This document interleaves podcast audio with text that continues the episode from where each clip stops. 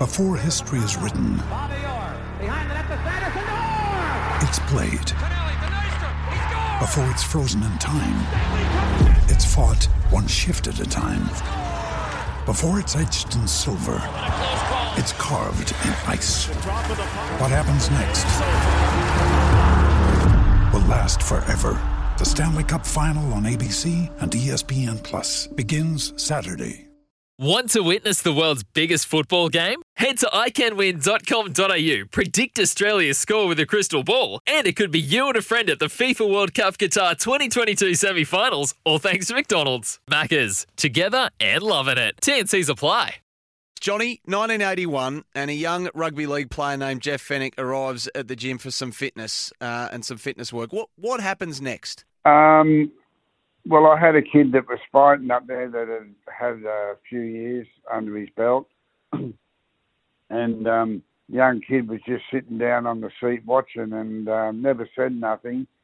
And uh, I just happened to say, "Mate, we've got to try and get someone to spar us. We need some sparring." And this kid said, "I'll spar him." And I said, "Oh, mate, we don't work that way. You got to do a bit of training and." Uh, you know, then you can um, get in and have a spar when you get a little bit of knowledge and everything like that. Mm. Anyhow, I said, mate, if you if you want to come, come up tomorrow. Be here at five o'clock or whatever. I got there a little bit early, and here's this kid waiting down with his bag, and um, that was um, that was young Jeff Fenech, and um, I it, it was amazing how like eight, 81, he's come up, never had a fight. Eight, 80, 82, uh, and 83 Australian uh, amateur champion. 84, he's the captain of the Australian Olympics. Got horribly robbed in um, a fight that would have seen him going to the final and and fight Steve McCrory, who he finished up stopping after that. Um, but it just you you couldn't believe. And when he won that title, the, uh, the world title, um, the Japanese were very cranky of the, of the stoppage by the referee, but uh, he done a good job by stopping it. And um, in a couple of months, we fought him again, and Jeff knocked him out very in a couple of rounds. It just showed how quickly he was improving. But I always quote Jack Gibson as you only take out what you put in, and nobody put in as much or as hard as Jeff Fenech did. Yeah. Well, what was it like being in the corner for Jeff? I mean, how, uh, Johnny, how big was his heart? Oh, like a lion. He um, he was tough and he was game. Um, he he had fighter written all over him, Jeff. You know, it was um, it, it was a wonderful period in my life to um, just watch this kid how much he wanted it, how much he f- forsook to do it. His um, his discipline was paramount, and um, he um, what would you say? He he's um, he just knew what he wanted, and very young and uh, in in the sport of that time, but he just raised to the top quicker than anyone I've ever seen. As we know, Jeff doesn't possess a one-punch knockout, but he does wear boxers down. He's hitting him here with enough to wear a brick wall down. I think they're going to have to watch Samart's head. Samart's getting very free with the head. But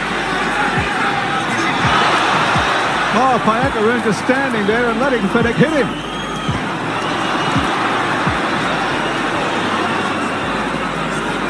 Well, the only thing that's getting Jeff Fenech tired is throwing punches. Another warning there to Fenech to stop pushing. He's hitting Payakaroon at will now. The Thai, the Thai boxer is down. He's out. He's finished. It's over. Fenech is the winner. Fenech is the world champion. Payakaroon is finished. Jeff Fenech. So three times the world champion in three weight divisions: the bantamweight, super bantamweight, and the featherweight. Now he came back, didn't he, as a, a super featherweight after that featherweight title. Now I wanted to take you, Johnny, to 1991, and it's his first meeting with Azuma Nelson. Now, um, the highlights we could go on about forever, but I, I wanted to ask you about this fight at Caesars Palace in, in Vegas against Azuma. What are your memories of it? I, I'm assuming, you know, remembering it, it was one of the lowlights for he, for him and for you, when just about everyone present, I think including even Mike Tyson, who was fighting on the night, thought he'd been robbed. Oh, look, he, he was robbed blatantly, and um, it you know, it could have been worse. They could have given him. Uh, they made it a draw conveniently, but um, he, they could have been uh, or more so and made out the uh, Azuma had won it. 12 rounds of boxing, we have a split decision, and here are the score totals. Judge at ringside, Jerry Roth scores the bout 115 113 for Jeff Fenech. Judge at ringside, Miguel Donate scores the bout 116 112 Azuma Nelson.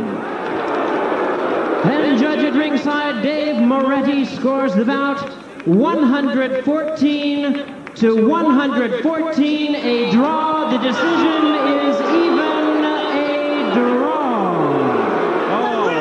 Goodness, that is mind-boggling. And look at the reaction by Jeff Fenech. He is in total disbelief. No way, he says. It's a draw. Yeah, it, it it was yeah, it was very hard to take because I always well I I, I knew that there was no one that could on earth that could beat him at that nine stone and uh, and then I'd be fighting at, uh, at the nine four weight and win that. Uh, I was very confident that we'd win the second the second one as well, but um, it wasn't to be. Want to witness the world's biggest football game? Head to iCanWin.com.au, predict Australia's score with a crystal ball, and it could be you and a friend at the FIFA World Cup Qatar 2022 semi finals, all thanks to McDonald's. Maccas, together and loving it. TNC's apply.